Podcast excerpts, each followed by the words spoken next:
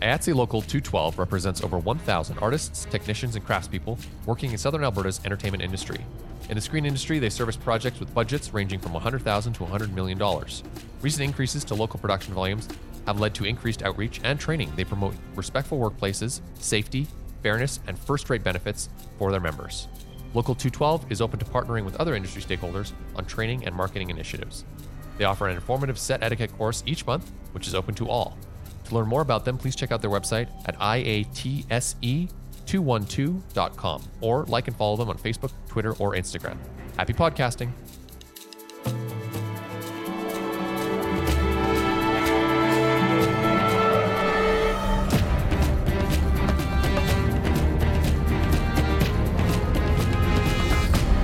Hello. Hello, welcome to the Alberta Filmmakers Podcast. Yes, the caffeinated Alberta Filmmakers podcast here. Last episode, we recommended coffee shops. That's right, And yes. Weeds was one of them. Good point. I forgot Here about that. I We're didn't. Even, we didn't even do Yeah. that on purpose.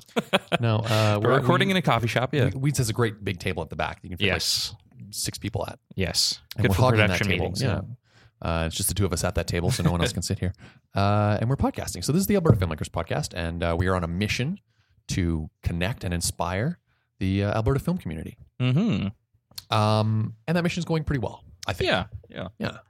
And we we do that uh, hopefully by sharing the details of projects that we're actually working on, and maybe you can find some insight in that or, or Sure. connection in that. And uh, something that we're working on right now is this film called Jonesin. Yeah.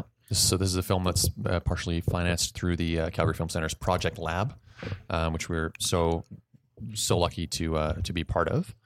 And uh, we're going to camera in September, which is Yeah. next month now. That's exactly what happened to me at the beginning of this. Yes. the beginning of this month, I was like, "Oh, tomorrow's August, which means we're shooting next month." Oh, that's scary. That's scary AF. Um, yeah. Let's get some work done.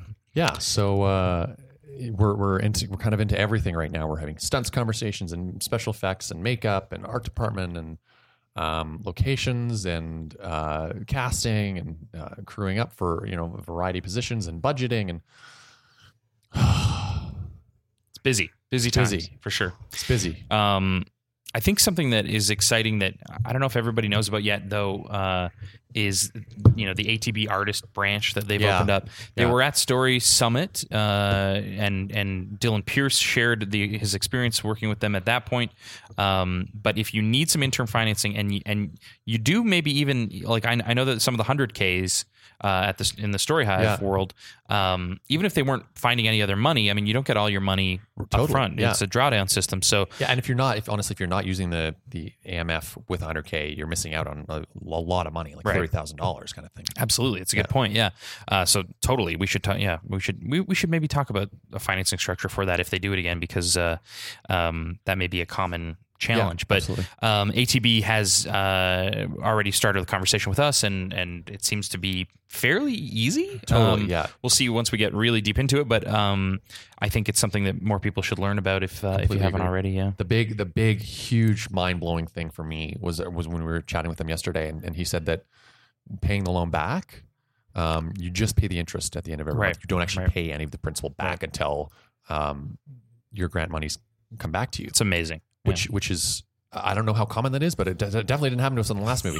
So it was like two thousand bucks a month that is getting Yeah. pulled Yeah. out of our bank Yeah. account every month, and, and uh, that's and when hurts you when you're trying to run a business. when every penny is yeah not not to mention the business but every penny counts even in post production right like yeah, um that's that's yeah, that's huge You start losing like so you get your you know we get a loan for uh, fifty and then and then another thirty thousand dollars and um you start paying that back as soon as as soon as you get the money you pay yeah two thousand you're back. already yeah and it's and it's kind of like yes sir because i have to prove to you that i can keep up these payments because Yeah. that's how a loan works totally. but man like this is a unique scenario where the project and the creation Oh, of the it's asset just- needs to come first it's just so it's just like that alone was like just gave me such a sigh of relief. yeah yeah Um, just from a cash flow perspective. So yeah, they've been they've been great to work with so far. Mhm. Um, we're just getting into it, but uh, yeah. So that's true. Totally. Oh my God, what a great, awesome conversation talking about interim financing. yeah you excited um we got a long episode uh so Yeah, let's just let's kind of rip through, through this The Story Hive documentary edition. Uh, the voting is now closed. right But there were a lot of projects that looked so amazing. Yeah, Um, yeah. So yeah, you know, thank you to everyone. A lot of the stories were very personal. totally Um, yeah So you know, and you put yourself out there to sh- to share that, even you know, especially not knowing if you're going to make that Mhm, or not. mhm, mhm. So um, yeah, thanks for you know a lot of bravery there in doing that. For sure. and and- and I, I I think actually we talk with a documentary filmmaker on this episode and something that we talk about we're, we're actually splitting this episode into two pieces so I don't know if it's this episode or not. But um I talk specifically about how Adam Scorgie uh it made a documentary about what he knew at the time. And i think that's what that's what i'm impressed with. Like nobody's got a crazy documentary where they're trying to do a biopic on uh, 1930s Sure. icon dennis day. It's like you can you can uh, you can you should make the documentary that you should make that you're properly positioned to make. And then Adam Scorgie shows us how he- you can spin that out into. Well, now I'm making a documentary about Donnie, uh, Danny Trejo, and now I'm making a documentary about something I would have nothing to do with, but because I've got the chops now, right because I started connection. with what I knew. It's very interesting. yeah i think that's a great point So yeah, congrats to them. And then uh, this uh, Calgary, what is this? CIFF volunteering or the Calgary- CSIF The volunteering? Calgary National Film Festival's volunteering system is now open, and they Oh. partnered with the CSIF. Oh, okay. So you can actually get um, up to f- if you volunteer for oh, um, cool. the Calgary National, you can get five of those hours towards your CSIF That's awesome. volunteer hours. That's which very cool. Get you towards your membership. Yeah. Fantastic. Or your production membership. So you need 20 hours of, of volunteer time at the CSIF to upgrade to a production membership, which it just gives you uh, insane, insane uh, discounts on For sure, for sure. Uh, there's a lot of benefits to being a production member. Yeah. And this way you kind of get a two for one. Totally. Yeah. Five hours uh, counts towards both. So that's pretty cool. Absolutely, and uh, of course, Wynonna Earp uh, is coming back for Yay. season four. Uh, we we learned this at Comic Con, and um, a fourth season created by Emily Andras, produced by Calgary-based 724 Films, and distributed globally by IDW Entertainment. Wynonna Earp stars Canadian actor Melanie Scrofano, uh, and uh, season two. What's the? I mean, it's just coming It's- back. Is yeah, that it's coming yeah. back. Well, I mean, yeah, I mean, the growth of this show is crazy. Oh yeah, like that's what we're audiences looking. have, at. have Yeah, yeah, grown, you know, 30 to 33 percent right. year over year um, for for a bunch of different demographics. It's it's this it's blowing up. Mhm, It's huge, mhm, and and it's got passionate fan base. It's very cool. Yeah, so so pleased that it's made in Alberta um, by some of the you know probably the the best Alberta producers, uh, except for us, of course. Yeah, of course. Uh, so the Canada Media Fund has renewed their Germany and South Africa agreements. Um, and increased the total funding of the Canada Germany Digital Media Incentive to about uh, $450,000 Canadian. Um, and for South Africa, it's about $120,000 Canadian. So if you've got a co production uh, that you're thinking about, uh, that's definitely something to look into because you can tap into more money. Mm-hmm, Um, yeah, we talked about this at the end of the last episode. Yeah, yeah, but uh, yeah, just just a reminder that the uh, the PsyBorgs are back uh, with uh, a new trailer for uh, this exciting web series, um, and you should check out our, our episode with them. Um, but they're, do- I mean, they've tapped into a really cool niche here, and I'm impressed with um, this kind of like vintage '80s world Yeah. that. That, like this kind of sub subgenre that has come up as like a parody of 80s movies Yeah. um, but still kind of maintains like the wonder that of the video store. how- Like when yeah, I was a maybe, kid. maybe because that's the nostalgia factor for us. Yeah. Maybe it activates that in our brains that it doesn't in other people. Right, right. That might be it. Or because it just looks kick ass. Yeah, yeah. You know, it's like it's. It, I equate it to back in the '80s when you showed like a Super 8 home movie that that gave you that nostalgic feeling. Now I think Mhm, we're another generation removed from that. Yeah, I just love the they're working with a company called Magnetic Magic, I think, for Okay. some distribution. And they they are literally going to distribute on VHS, I believe. Amazing. Um and and like they're gonna have like little tears in the VHS box, and it's like it's, Yeah. it's just so perfect. That's great. Um, Yeah. So let's get into uh, our guest, and that is uh, Adam Scorgie. Um, Now he's been on the show before, he has been on the show before. but he is probably one of, if not the hardest working filmmaker in Alberta. Seems like it for sure. And I mean, if we're talking about a documentary right now in, in the community, uh, he's a good voice to hear from, and uh, he likes to speak and use that voice. Yeah, yeah. Um, which is great. cover your ears if they're sensitive to foul language. He actually wasn't that bad, bad. in the, in this one. Um, it's just he and I, but uh, but he yeah, not as not as much swearing. There is uh there is a sex analogy though, but you'll you'll like it. Adam Scorgie, you're back on the show. Back again. I poked Uh, you since I was in Calgary. It's about time. Um, See what was going on. Catch but I'm up. always nervous because you've been on one of the biggest podcasts in the world, and I'm like, this is so low class compared to the Joe Rogan experience. No, no, no, nonsense. This is fun. I love. I listen to you guys. Actually, I I have Joe Rogan's podcast as like my podcast playlist, and I have you guys uh, and you guys, and then Dan Carlin's Hardcore History. So don't feel. That's a great one. I man. I love listening to podcasts. I love being on In good them. company there. That's uh, that's awesome. Yeah. So tell me uh, what has been up since. I mean, I don't I don't think we we talked about the Danny Trejo situation on the last one. You were just kind of getting into it. Yeah, so we just wrapped filming on that. It took we were we're about six to eight months, but we were behind because um, one of the end scenes we were looking for. So. For those that are listening, don't know who Danny Trejo is. He's the big bad Chicano in every movie. In the, every, yeah. the scary Mexican Machete. Yes. he was the Tortuga in uh, Breaking Bad. It was his head that got cut off. He's in Right, Sons of. Anarchy. He's in everything. He's been in over Yeah. 356 movies. Breaking Bad, he had a good couple episodes. He's he's 356 movies. The guy. like I've in. heard a quote where he's like, "I think I'm in this movie." Like he doesn't know the movies No, he's no, he in. does that with his kids. His kids, his kids, his family will like, "What are you guys watching?" They're like, "A movie." Like, "Am I in it?" And they're like, "I don't know." He's like, well, "Why are you watching it?" but he, um, so we we when he was in prison. So those that don't know his personal life is Danny was he didn't get out of prison until he was 29. He'd served uh, almost 10 years in California, and all of them in Chino, Folsom, Soledad, Oh, San wow. Quentin, Tracy, all of them. And he actually he can tell the story now because statute of limitations, but he, uh, him and another guy incited a riot in Soledad in 1968. Okay. And he threw a rock and hit a prison guard in the head and was up for two gas chamber sentences. Whoa. So when he was in the hole on death row, he um, had said, he prayed to God and said, God, if you exist, just let me die with dignity. And I promise I will turn my life around and get back to my fellow man.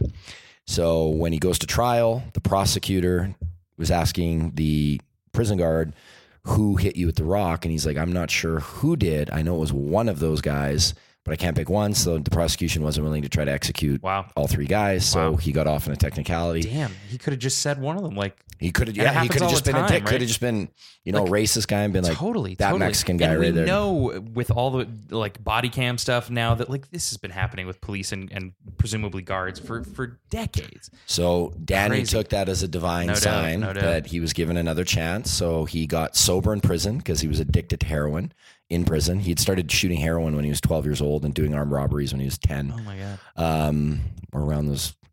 Maybe one of the other was 10, but he, Right, really young, like Yeah, crazy young that he was doing armed robberies and stuff. So when he got out, when he finally got out, he got into rehabilitation and started working as a sponsor and Wow. help people in drug addiction counseling.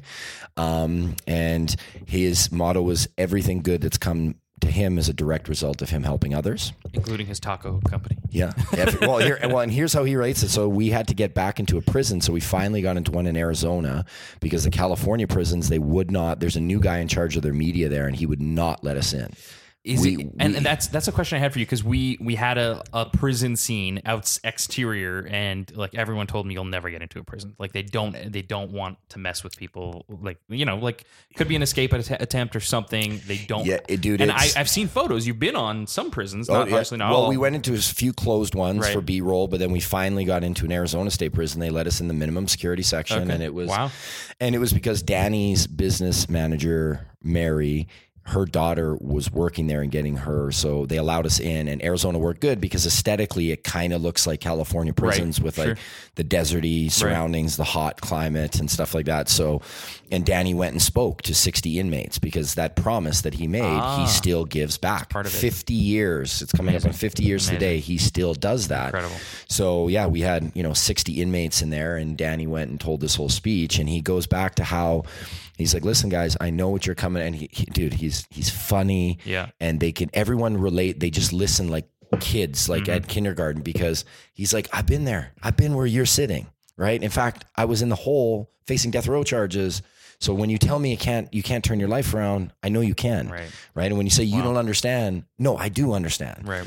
And he his thing he he put this talk together that was I'm giving spoilers here, but he, he he talked so like as he said, listen, for those of you who don't believe me, when he said everything good that has come to me is a direct result of me helping others. He's like, and it started small when I got out of prison. Right. He's like, I got out of prison and I would just help my next door neighbor. There was an old lady take her garbage to the end of the driveway. He's like, no, don't get me wrong. He's like, the first time I went to do it, she's like, no, don't rob me, don't rob me. He's like, shut up, give me your garbage. Right? Like, he's like, you know, it's tough. You're an inmate. You have Yeah, to break that and you have a totally different body per, uh not what's a not image but um you carry this aggression because Right. in prison you always have to make everybody think that you're a killer like if you fuck yeah. with me i'll kill you Right. right so you he's like then you have to get out and you have to lose that right you have to open people and welcome them Right, in right. right so that's why danny was so good in intimidating movies because he had that look like there's He'd already direct- been acting that way. They're like, dude, where did you study? He's like, uh, when I did armed robberies when I was 12. like, right. So, but he breaks the story down of how he, when he got out of prison, he's like, man, what can I do? I got no experience. I'm almost 30. Um, I got prison tattoos. And he's like, okay, well, I can do yard work, right? Like, he's like, and he jokes, he's like, Mexicans do grass, right? Like, so he's like, he's like, I'll do yard work. So, He's like, he's like, I got a mower and I started doing a few lawns. And there's a lady across the street that I used to know her before I went to prison, and they used to have the most immaculate yard. But then their husband passed away, and it all oh, fallen. So he's like, okay, well, there's my thing. I can help her. Like, so he's like, as he got more money week to week, they'd do a little more. They'd mow and then they trim. They put some flowers in, and they made her yard look good again. Then the other neighbor was like, hey, he's like, and Danny tells the story so funny. He's like, hey. Jose, come here. And Danny's like, that's an extra 20 bucks. Yeah, and, then- and he's like, and he says, how much you charge and do the old lady? And Danny's like, we don't. And the guy's like, what do you mean you don't? He's like, I just, she's a neighbor and her husband passed. So I just help her. And the guy brought him into a garage and Danny's like, it was one of those garages where like, if you take the hammer, you know, the hammer's missing because there's a, like a screen here. Outline, yeah. He's like, and it had $10,000 worth of equipment, it had blowers and edgers and mowers. And the guy said, you can use all this equipment and go do all the lawns you want for your business. Just do mine and hers for free. Wow, amazing. So Danny was like, right there. He's like, that's my example of that. I helped her. that's so this opened to me, and then that was his first small business that he got out of prison. I want to cry like that because it, like doing something nice for someone led him to a business like like a, And then it that's also such the quintessential example. it of also led him to his first movie role. Oh, okay. So he's it's midnight. He's watching Johnny Carson, just about to go to sleep. He gets a call from one of his sponsors. Danny, I think I'm going to use. There's all this cocaine, and uh, and Danny's like, in my 50 years of being in counseling, no one has ever called me and said, I think I'm going to. Usually they go, I fell off the wagon. Right, yeah. I got wasted. So he's like, okay, I'll be there. What's the address? Right. And then, and Danny, he's got such a great sense of humor. He jokes, he looks, he, he says he looks up at God. He's like, God, when I made this promise, I thought I was only going to live for like two to three years. Like, Right. you know, I didn't realize. 15 years. It's getting tiring, man. so then he drives down there having no idea where it is. Like, what's this address? And he pulls up and he sees all these guys and they got these tattoos and they're doing push ups. And he's like, oh, look at these guys. Aren't they cute? Right. Trying to be tough. and he's like, dude, that's a great tattoo. And he like rubbed the guy's arm and it came off. He's like, hey, it's a fake tattoo. And then he realized it was a movie set. Ah, I see. And uh, a girl right away, one of the production crew comes over and says, "Hey, like you got a great look. Could you be an extra?" And he No was like, "An extra what?" And they're like, "An extra in a movie." And he's like, "Well, what do I got to do?" And they're like, "Can you look like a convict?" He's like, "I can probably make that work." right. So then he takes off his shirt, and he's got that famous La Mariacha Right, right. prison tattoo that got done in like four different prisons. Right. Um, and right away, Eddie Bunker, who was, I believe, he's the assistant director on that, recognized him because he watched him fight in San Quentin. Danny was a welterweight champ of San Quentin when he fought too. Oh. Damn, what a life. I know his life is like you when you when you tell it as a doc, you're like, no, no, no, come on, like you, you're like you couldn't script a story exactly, like this, exactly, right? Yeah. So he's like, no, that's Dan. And then he came up. He's like, hey, Danny. He's like, are you still fighting? Danny's like, well, I can't get a license because I'm got a I'm I got a criminal record, but Right. I still train. I keep myself in shape. He's like, yeah, you look great. He's like, listen, we need you to train our lead actor uh, to box. And Danny's like, well. Okay, well, he's like, but I just got offered this extra gig, right? And it's paying 30 bucks a day. How much you paying to do this? And they're like, we'll give you 300 bucks a day. And Danny's like, 300 bucks a day? Shoot, give this guy a baseball bat and he kicked the shit out of me for 300 bucks a day. And they're like, no, no, no, no. We, no one needs to get beat up. We just need you to train him. And he keeps firing his trainers because he's like, he was high maintenance. And that was um, Eric Roberts Oh, at the time, really? right? For Wow. Runaway Train. So he was a big star, and Danny didn't even know who he was, right? And he was like, "Well, I'm not scared of no fucking actor, right?" Right, like right. so, and Eric Roberts listened to him, right? he Right, was right. like, "Okay, yeah, we'll train." And and then they were doing a sparring session, and the director, which was like a Russian Russian aristocrat, comes up and he saw Danny. He's like, "You." You will be in my movie. And Danny's like, okay. And then he come up and he, you know, like European thing, kissed Danny on either side of his cheek. Uh. Danny jokes because Eddie Bunker's sitting next to him. And the guy walks away and he goes, Eddie, He's like, I'll beat anybody up. I'll train anyone. Like, shoot, you can give a guy a stick and they can beat me up. But if old men are kissing me every day, I'm gonna need more than 300 bucks a day. Right? if he in a prison, he's got a great sense of humor, right? So, Right, right, right. but again, he went down to help a young man with his rehabilitation and walked on a movie set, Right. and that is how it all opened for him. Wow, that wow. and then because Eddie Bunker was in prison with him, Eddie Bunker also wrote Heat.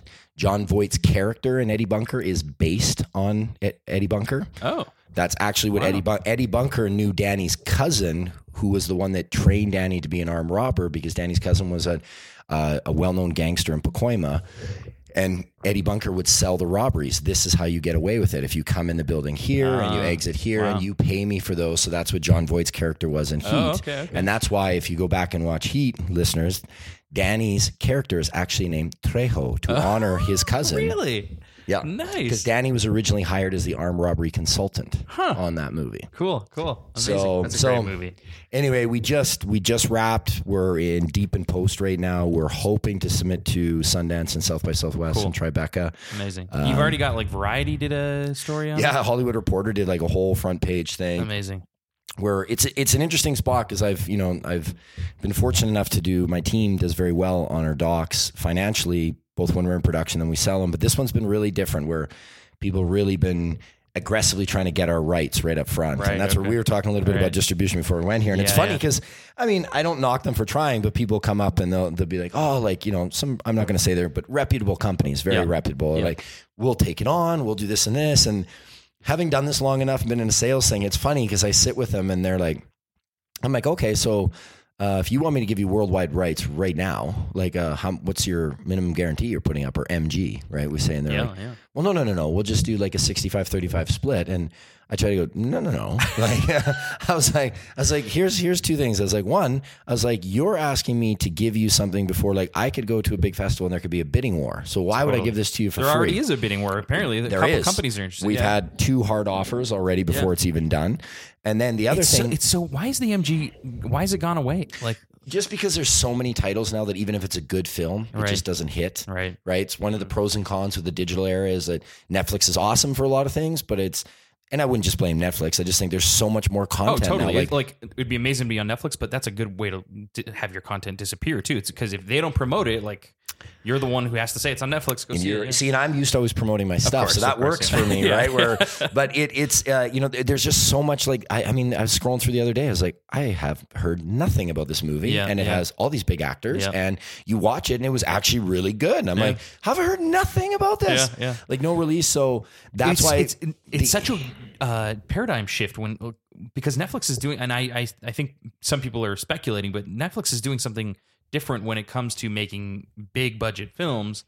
They don't seem to care about putting a ton of money into marketing, and it, it's just See the whole, and that's a big thing that's shifting in the the the the whole industry right now is that this old draconian way of doing things is just not working anymore. Yeah. But so many people are stuck in it, right? Right, If you think about it, like think about any other business. So like a relatively cheap movie.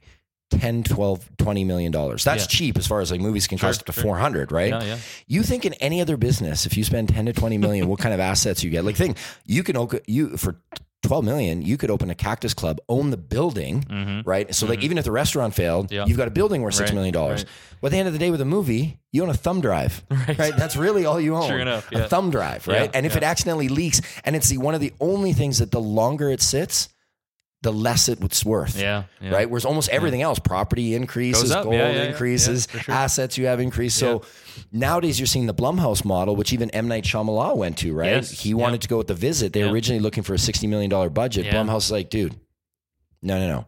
Get this idea of getting like a two million dollar fee. That's not happening. Totally, we're going to yeah. do the whole movie for five million. Yeah. He's like, but you're going to have major back end points, right? Right. And because we don't have to spend. You know, fifty million in advertising, you'll make back, and then that movie ended up doing just under hundred million. unreal, And M yeah. Night's like, dude, I made more money on that movie than like anything I've ever Right, done. right, than any fee, because yeah. so he's like, so that's the model that people are trying to do, and that's why Totally, my team and I are having such great success with docs is because we can bring in these great budgets, and the Americans are like, wait, wait, wait, you can you can get this big of a budget and. The only gap is like hundred thousand dollars because we get the CMF regional bonus, Yeah, we get the yeah, Alberta fund, right. we get the federal tax credit, we get a broadcast license, and all we've sold is pay TV Canada Yeah. right? Or Canadian TV, and they're like, and the rest of the world's wide open. So that's what we did with Ice Guardians, where with the rest of the world we did a worldwide Netflix deal, and Netflix allowed us six months transactionals on all the platforms, so that we made, you know, a good chunk of change on that. Oh, so like meaning like iTunes or or yeah, VOD they platforms. let they because sometimes for the dollar amount they gave us, they gave us a really good deal. Yeah. Worldwide, uh, 80 countries, 15 different languages. Wow. Um, but they wanted to say, okay, you can't put on any platforms Right, first, right? right. And then we said, no, no, no, no, you're going to give us plat- and they did. You said no to Netflix. I've got a great sales agent. That's the thing is you can actually. I know most people are just like, "Oh, Netflix deal, take it." Yeah, like, exactly, Even yeah. some people are like, "I'll take no fee, just get it on there." Yeah, right? totally, like, yeah, Um, so no, we we we negotiated back, and they said okay, and then they gave us six months of the transactionals because we knew we had a big. Uh, like online following, Right. we did really, really well, Well, you transactional. knew you could you could leverage that because I mean it's interesting the way you shoot docs. You're you're building buzz all the time and over a longer period of time, right? Oh. Yeah. Because you know narrative, you're shooting 15 straight days and you're super busy shooting, of course, and it's hard to to do the marketing. It's interesting the way you have like okay now I get like. Now I get this piece of content or this photo or I get this piece of art created and, Yeah. it, and it builds and builds. I've stumbled on that accidentally and, and seeing like the difference if you're doing dramatic. Because the other thing with dramatic is like actors get paid to do the movie, and if you want them to do anything outside of that, their agents are like, uh, uh, uh, you want Yeah. a tweet that costs my, uh, uh, Yeah. you want this, Yeah. it's more money. Whereas with docs, people are usually really passionate about the subject Right, matter, right. so they're happy to be to promote it. And one of the things I do, and this I know a lot of other producers like, what? Why would you? I usually just go 50-50 partnerships with my talent. Okay. And it was like, Whoa, why would you give that much? And I was like, because in the long run, if we're partners with Danny Mm. or we're partners with Grant Fuhr, we're partners with whoever we're working, then when we need to do promotion for it, they're not like, oh, $10,000 appearance fee, $10,000 appearance fee. Oh, you want me to go on Jimmy Kimmel? $10,000. Like, it's far more valuable Right. to have them. they are motivated as They well. are yeah, yeah. motivated to promote it and put it on their platforms and, you know, and So does that mean like a producer credit? Is that what you're like? no, no, I give them actually 50. It's because I mitigate the risk coming out of Canada. Yeah. Then the back end is actually substantial, right? Like, so for inmate, I mean, I don't want to talk. I mean, I'm not scared. I'm so open about this Yeah, but totally, yeah. we're getting some crazy numbers for inmate that like I've never even heard of in my third docs. Like, Like as far as offers? Yeah, okay. like we'll we'll see. Everybody's waiting to see when it's done. They love the sizzle reel, and they're like, "Look, if your film matches the sizzle reel, like you know, NBC Universal's talking like, you know, 1.2 million dollar buyout, and like we'll see, right? It's Right, all right.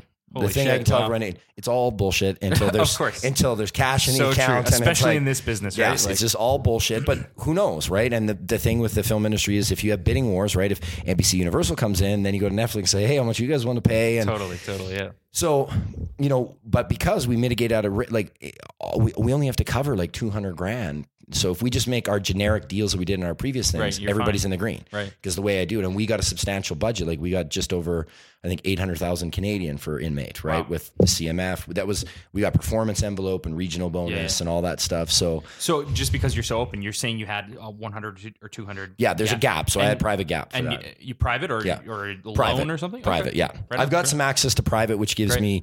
That's another thing that I've learned gives me a, a lot of. It, it was because we had an offer. So I'll tell you, we had an offer from E1 right at the start. Oh, wow.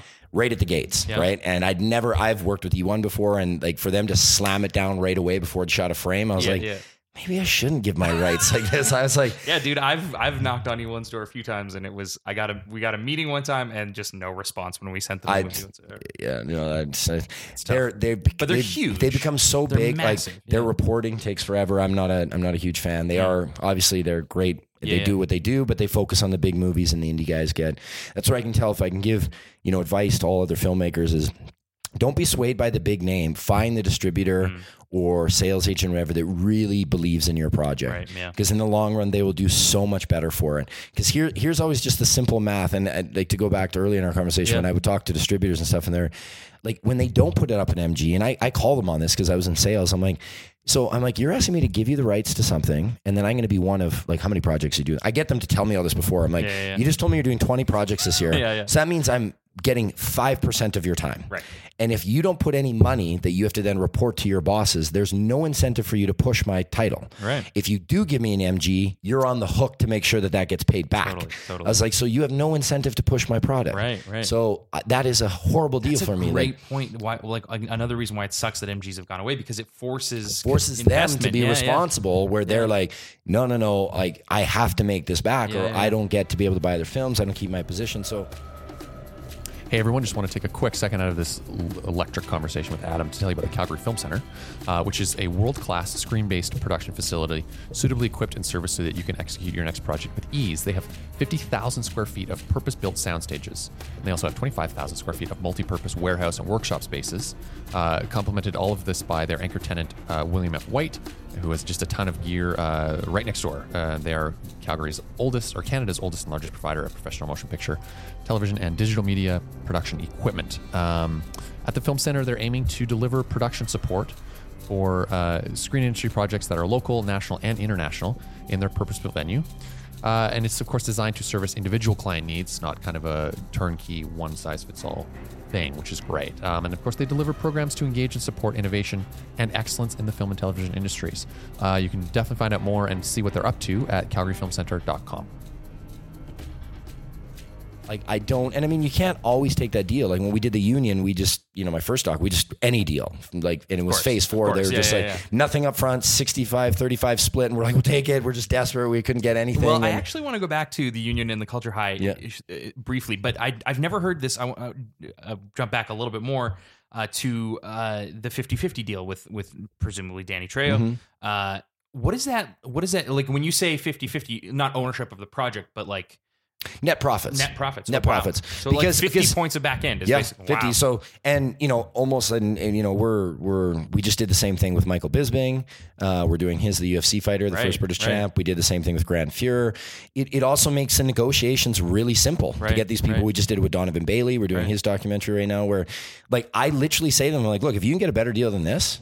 I will tell you to take it. Totally. Because no other producer is going to give you 50%. No doubt. I was like, plus I get them a cash fee, right? Because I know, and, Right, and, okay. and it's never like, you know, what they get paid. Like Danny gets paid for any movies like 20 grand a day. Right, it's not right. that, but I'm like, it's something because I'm like, look, I know your time is valuable. So we're going to get money. We're going to get, but at the same time, you know, we have an honest conversation saying, look, when we're doing a doc, we're making, you know, um, a legacy piece for you. So you don't, we want to put it on the screen. Right. So the more we put it just into your fees, Totally. the less goes on the screen. And it's like, and you can go through all our fees. And I do open, like for me, I know somebody's like, don't ever show your butt. I just send it to them. So Why then not? everybody can Yeah. see what my fees Yeah. are. And everybody's, they're all like, oh, like, they're, they're so all- much bullshit. Oh, Like- like, it, it cuts just- out yeah. cuts out all the bullshit Totally, because yeah, yeah. then the other thing is they'll be like, well, we don't want anyone paid more than our talent. I'm like, Right. they're not.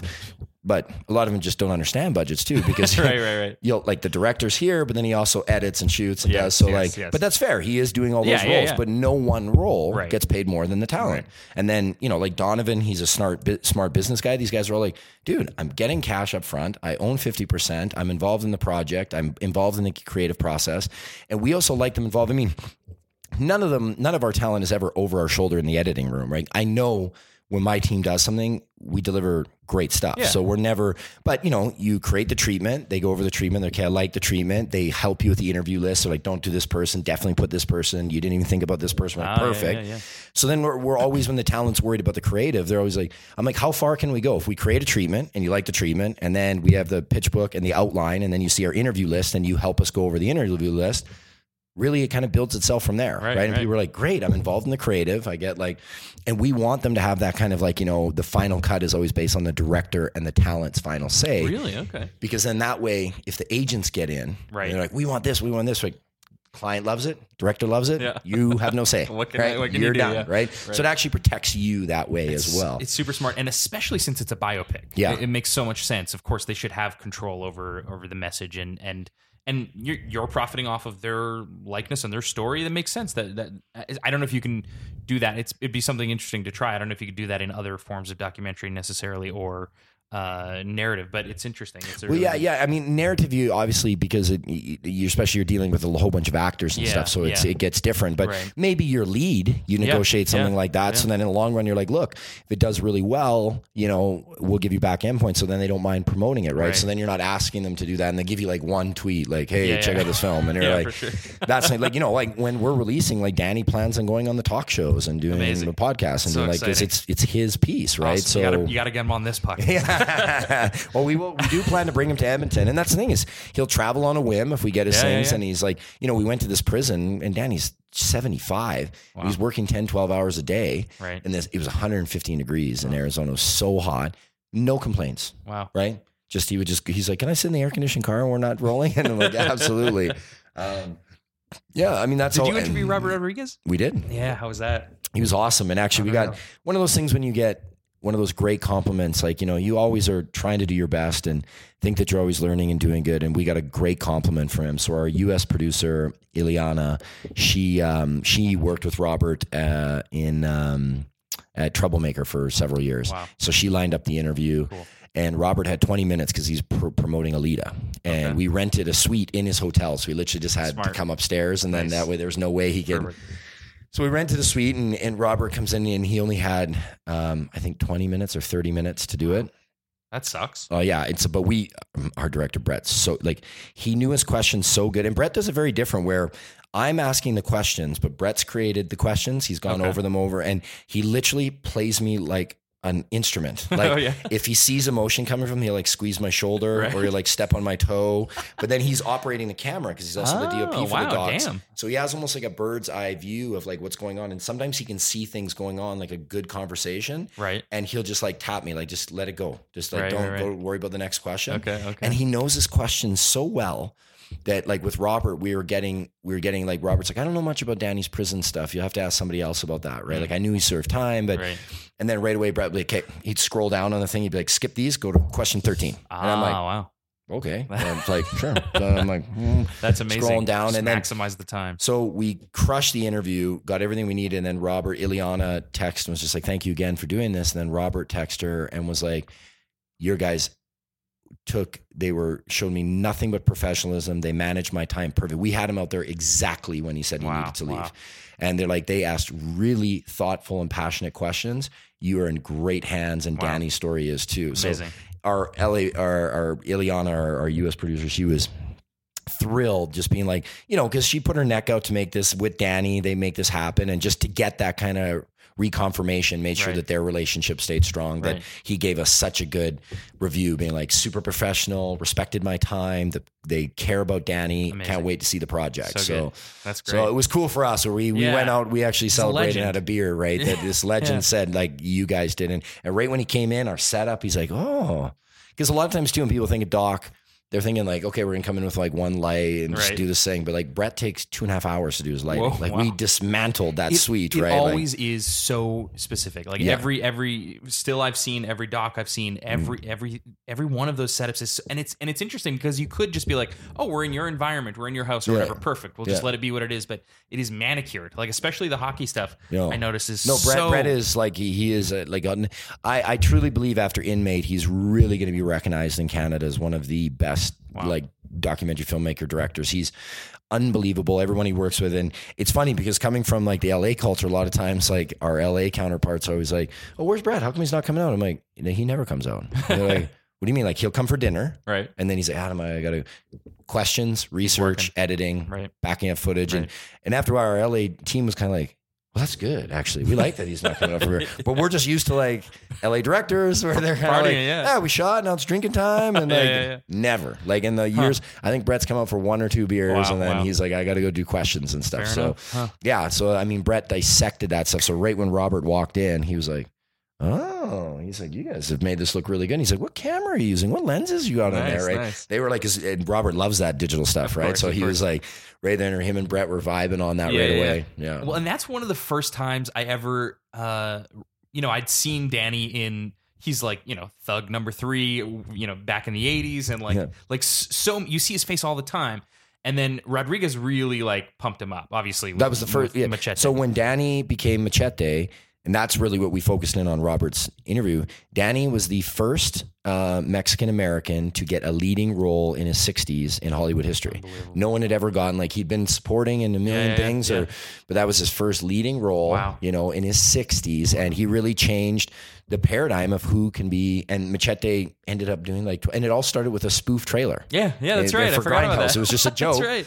Yeah, where just Robert just wanted to make this trailer. He'd always had this character of Machete, and when they first worked together on Desperado, he's like, "Dude, I'm one of these days I'm going to put this together." And Right. and, and good for people to listen, but it took them like I think he said 12 years to get into production. That's Robert Rodriguez, Yeah, right? yeah. So it gives you an idea for those that are hustling and be like, "Man, I've worked on this for three years and it's so hard to get."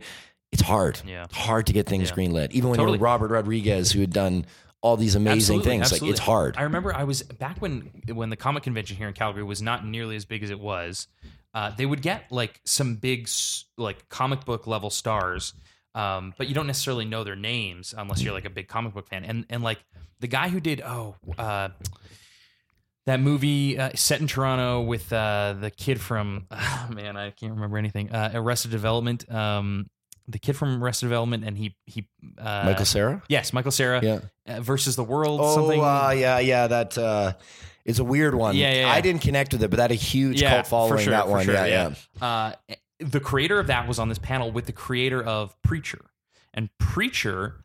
Uh, And they were just like, and it was like, I don't know, there were like 15 people in the room, and I was like, I'm hearing these things like, oh, that guy's movie is happening. That's the that's the uh, Michael Cera movie, and then this guy's got Preacher, and oh, Rodriguez has it optioned, and he has had it optioned for years, and he obviously let it lapse because Seth Rogen finally did it. Yeah. But um, like it's it's yeah, you, you can be Rodriguez, you can have a great property and still not. It's know, hard. It's Yeah. hard, man, to get things green lit That's why, I, like, everyone should be for every movie.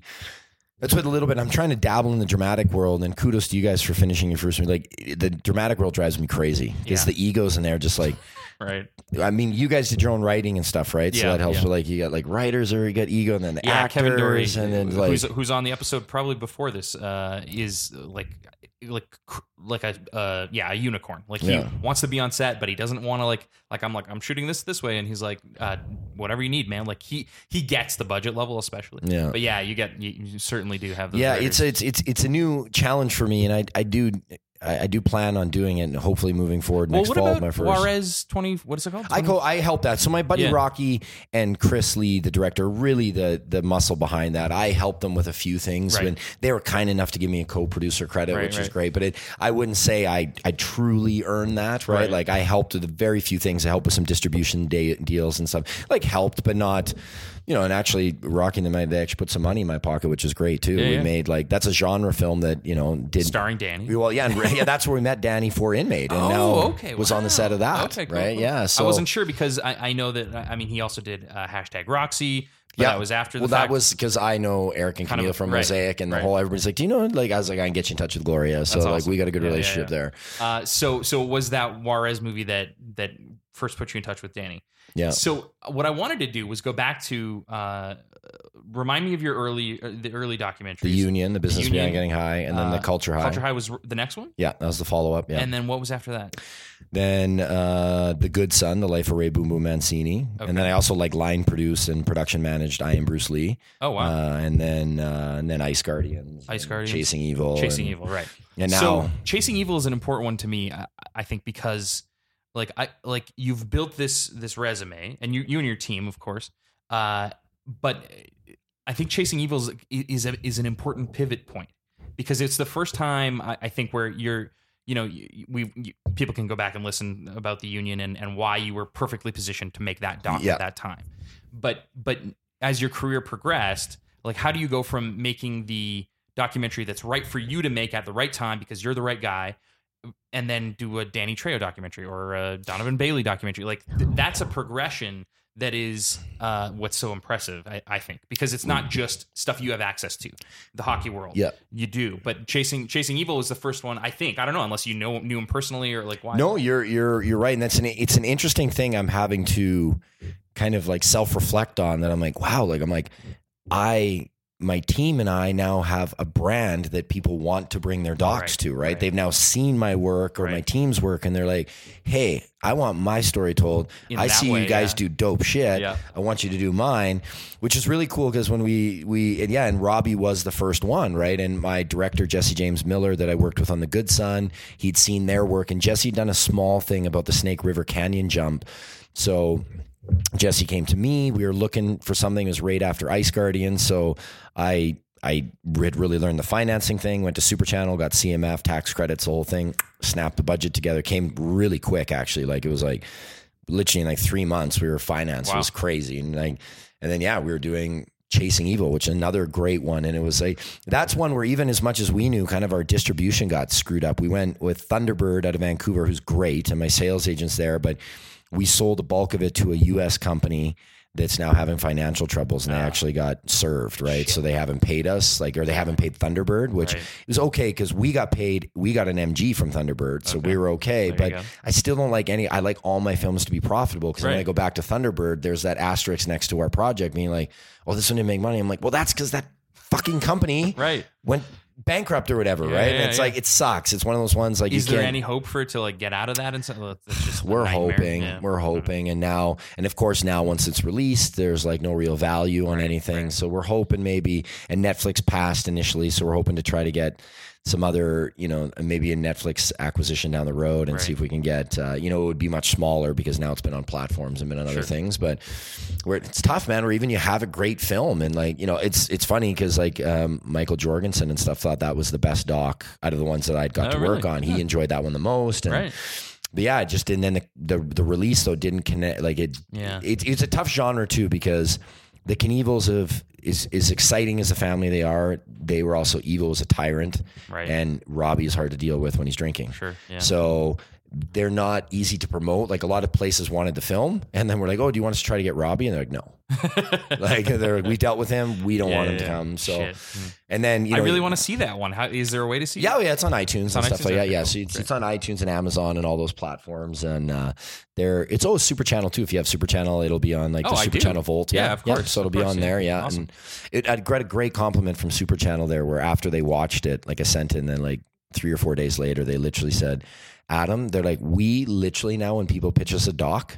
We literally show them Ice Guardians and Chasing Evil and say, if your doc looks like that, we'll acquire it. If it's not in this level, don't even bring it to us. Nice. Nice. And I was like, really? And they're like, 100%. They're like, we go to the market, they're like, it eliminates so many of these other ones that don't know what they're doing. Because Right, as soon right, as people see yours, they're just like, uh, yeah, we're not doing that kind of doc, right? And there's So- no reason not to shoot at that level, right? It's not like it's not like it's a 15 million dollar budget. No. It's uh, and and When you commit it, if you understand the Canadian system, it's there to be had, right, right. right? You got the CMF regional bonus, Right. which all you need is a broadcaster to trigger that. Okay. So you get your broadcast license and the regional bonus. What's the regional bonus exactly? I've always heard CMF, but like Alberta has its own envelope. Is that what it's you're free money. If, just for Alberta, sort of? Well, now they they Regionally. changed it a little bit here. So basically, if you apply, like they have two deadlines, one's in April and one's in September. Okay. And if you apply and you're fully financed, meaning like you got your broadcast license, you don't have to have the cash in the bank, but if you have your broadcast license and you have your tax credit estimate and detailed tax credit calculation and Right. interim financing for those tax credits, or a lot of times they'll just accept the tax credits. Right. Then 15% of your budget, you will, when you apply and you meet all the checks and balances CMF, you will get a non recoupable tax free grant from the CMF. Unreal. Now, what they used to do is, I one of the reasons I moved to Alberta is that that used to be on its own, and there was always money available. Right, because they're just So you got your full ask all Right, the time. You got right, your, you put in fifteen percent of your budget, you'd get it. right. Now they've looped us in with BC and Ontario, which I Ah. don't know why they went back to this. So we've been getting BC and Ontario. like they're all lumped into one big regional, like for the yeah. BC, I get, but why? I don't know. Like they just they pooled it on, and it's really even, when you call the CMF and they explain it to me, they're like, "Well, we do it like this," and then I'm like, "What?" I don't even understand. Those are the two worst Oh, territories. I know, right? It's it's it was so I I, like I know the CMF well now now because I've done like ten projects with them, so. I, they all know me there, and I always call. I, I'm like, say, yeah, it's your favorite pain in the ass calling because I challenge. The thing is, they are funded by Canadian taxpayers' dollars, so that Yeah. money is for us, and then Totally. you, you can challenge things. So that's something when they have their general meetings. I'm like, why did you lump our province in with the two that already have a million other things, Totally, right? Like. yeah. We want our if you want our filmmakers to stay outside of those greater areas, then we shouldn't be competing with those ones. That's the whole reason I moved. I didn't move to Edmonton because of the weather. I lived in Kelowna, right? I moved to Edmonton because you can be a big fish in a small pond Totally, and you can get a lot of good relationships. And I like the blue collar attitude here Right. versus dealing in Vancouver and Toronto, where it's often the snooty attitude and we're mm-hmm. awesome and we're the best. And I just want to be able to do what I do because I love it. I don't right. care about people knowing who I am or posturing because oh I've been in this film festival and like Right, I- right. that's not me. So I just want to I love telling stories and I love going on these adventures and having the honor of like you know I, I have to pinch I've been pinching myself a lot and reflecting a lot lately where you know I grew up watching Grant Fuhr and the Oilers and now he's trusting my team to tell his story. And in fact, when we first got on the call, he was like, Adam, I watched Ice Guardians and I absolutely loved it. I'm Yeah. so happy your team's doing my story. Nice. And I'm thinking in my head, I'm like, man, I used to watch you as a kid and like pretend to do saves. And like, Yeah, yeah. now you're happy I'm doing your story. Even right? I had his jersey. You're right, like, I'm not a big hockey fan, but as a kid, I had a Fuhr jersey. Yeah. Oh, and you talk about a sweetheart of a man too, just an absolute gem. So it is uh it is an interesting place that my team has come to now where it is and there's some other ones coming up right now that hopefully I'll be able to mention in a few months, like some really big names from the U.S. Where because our Rolodex now with like That's what I Danny mean, like- Trejo, like now Yes. there's just about anyone that you know like and we just signed michael bisping you know like the first you know british U- ufc champion he just retired he just fought G- georges st pierre and we were just at the ufc event in calgary and there's all these other fighters, but everybody loves Bisping because he's Right, got right. this. He's like a real life Guy Ritchie movie, right? He's got this accent. He got his eye. He's like, I my fucking, you know, I was doing this and fucking guy hit me. And like, oh yeah, he's he's a just a, riot. Like, I, I we're gonna become boys after this film. He's just a great Awesome. dude and like really excited. Like, he saw all of our stuff and he's like, fuck yeah. He's like, let's make a documentary, boys. right? Like, and, and it's it's honestly it's so crazy now, but exciting at the same time. Where like this is all coming to my team. The challenge we're having now is like managing having several projects on the go. Where I'm like, Right. oh, Yeah. Then that's different financing avenues, right? Where people are like, Adam, why don't you just go through there? I'm like, well, listen, I kind of loaned at this bank right now. And, kind of. Yeah, yeah, yeah. and as you know, it takes a long time for your tax credits and stuff to come back. So We're going to stop it right there. That's right. Tune in next week for the second part of Adam Scorgie's interview. And uh, there's a bit of an announcement in that one, a little bit. Yes, that's right. Yes. Uh, So one of the yeah one of the reasons we wanted to split it up is because he uh, he shares some news that's actually not public yet. So come back next week and and find out what that is. Uh, okay, let's get into the news you can use. Uh, brought to you every week by Bleeding Art Industries. Uh, and this week they have another unique tip. This is amazing. Like they just spend so much time writing. these Yeah, yeah, and they're all then they're all Every- really like yeah, like it's not it's not like and- don't forget to get some fake blood. It's Yeah. it's like really good stuff. forty seven is a is a clothespin. It's like yeah, yeah. So this this week they say the moment you've been working towards has finally arrived. You've received a contract from a major distributor or broadcaster. Mhm. At that moment, when all you want to do is sign it and pop the champagne, it's essential to take a deep breath and read every word. Every single word and punctuation has meaning in a contract. That's true, actually. A Mhm. comma can make a difference It's in true. a clause. It's true. So take time to review and understand what you're signing.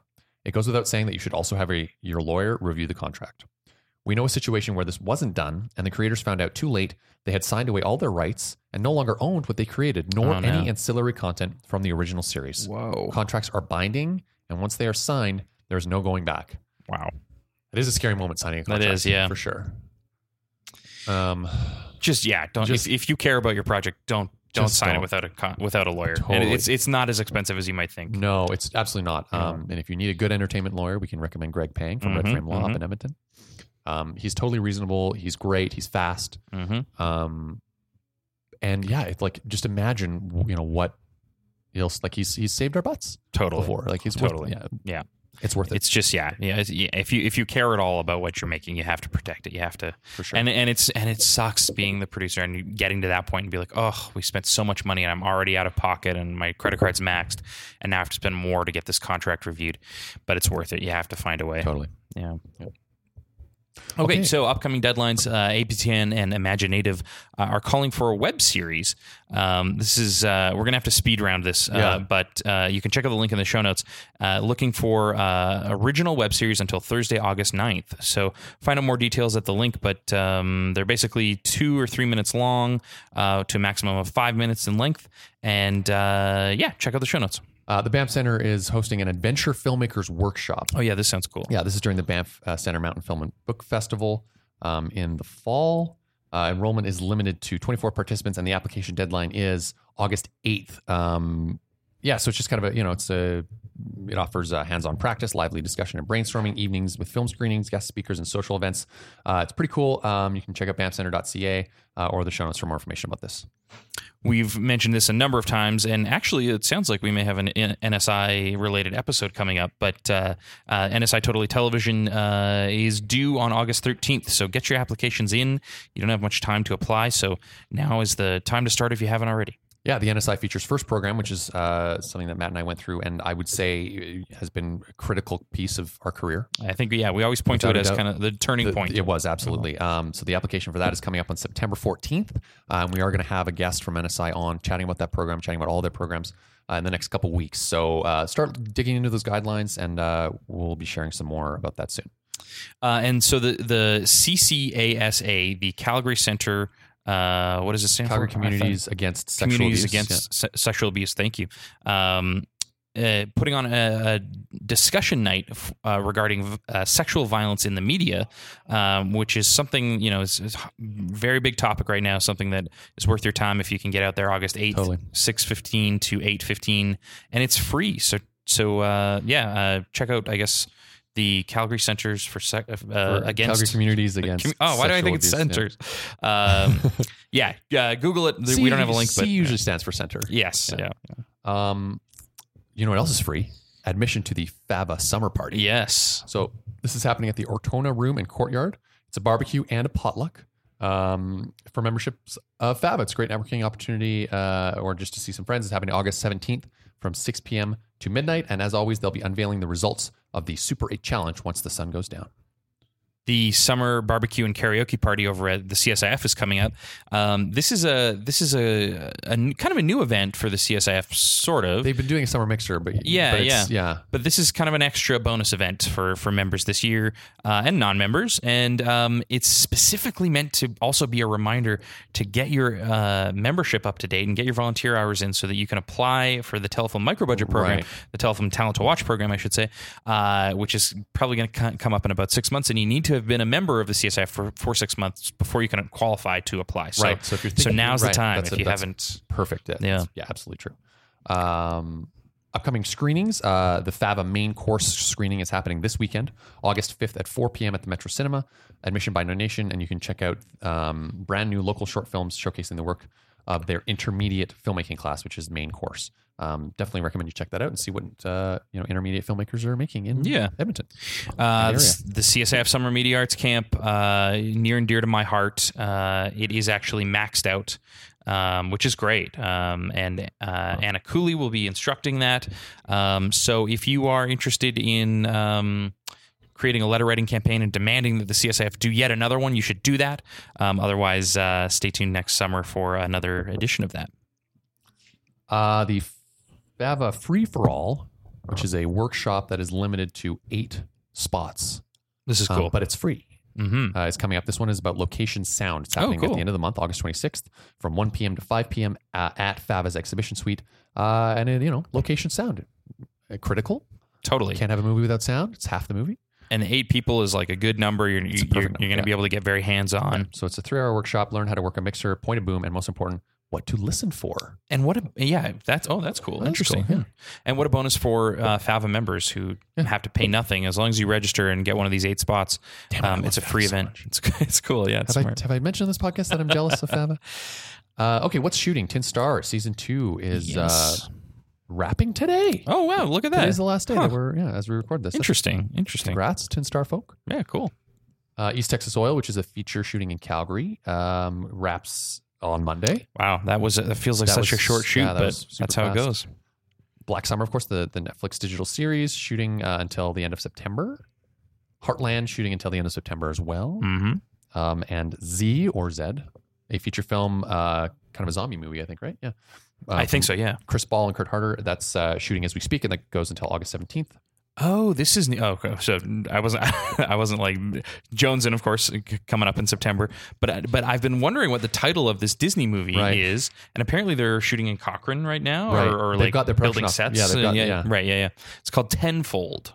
Uh, sh- in And that's in pre-production until uh, September right, twenty third. end of September, yeah. Um, Interesting, good find, Briar. I, I, I, yeah, I was interested to know what that title was. If it's Disney related, Briar knows. Right, true enough. and she was like, Disney's shooting in Alberta? And I was like, yeah, they, they do that sometimes. They've done that, yeah. They've done that. And she's like, really? So maybe she was going to get a job on that. That's smart, yeah, that'd be great. Uh, I think yeah, I think we yes, uh, yeah. Somebody somebody's working in the production office, so it's cool that Yeah. that's already open. Uh, we neglected uh, to prepare for to this prepare recommendation. but there are there are no job calls um this uh, week, but I'm sure we'll have some for you next week. But uh, as I stall for time for recommendations, Right. We are what- stalling. Mhm, mhm. I wonder if people listening are really interested in these recommendations. I wonder too. Yeah, does anybody ever? Care.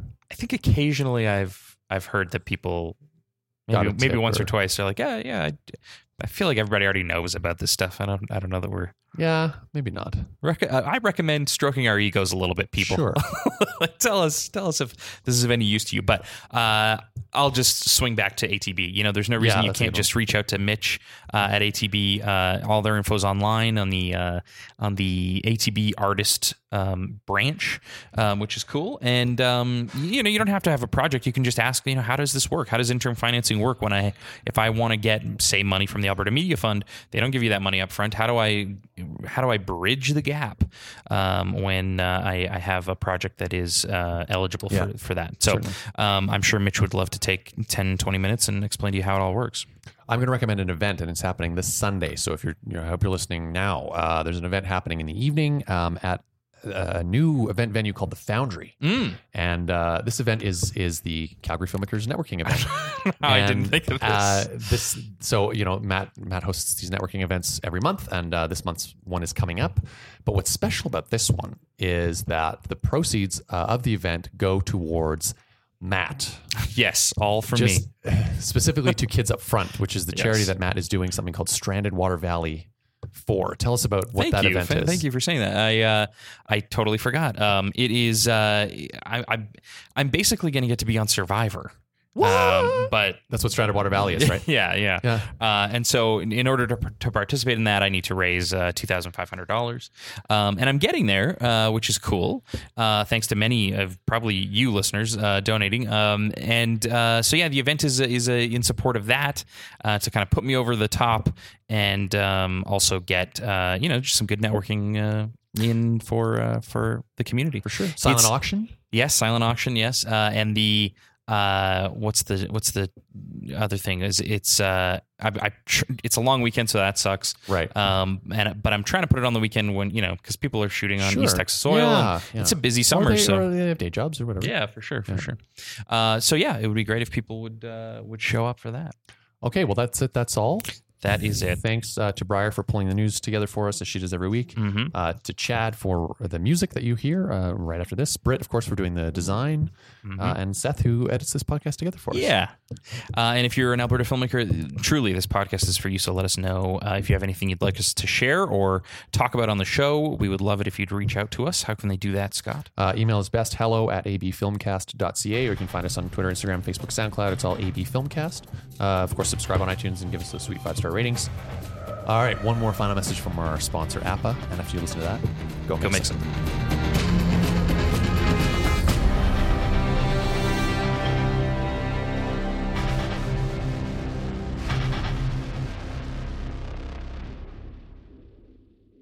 The Alberta Filmmakers Podcast is proudly sponsored by APA, the Alberta Post Production Association. APA represents technical and creative professionals working behind the scenes in editing, sound, and visual effects. Our members live here in Alberta and support producers with expertise in picture editing, color grading, graphic design, compositing, audio post, music scoring, and so much more. For more information about post production, visit APA online at albertapost.org.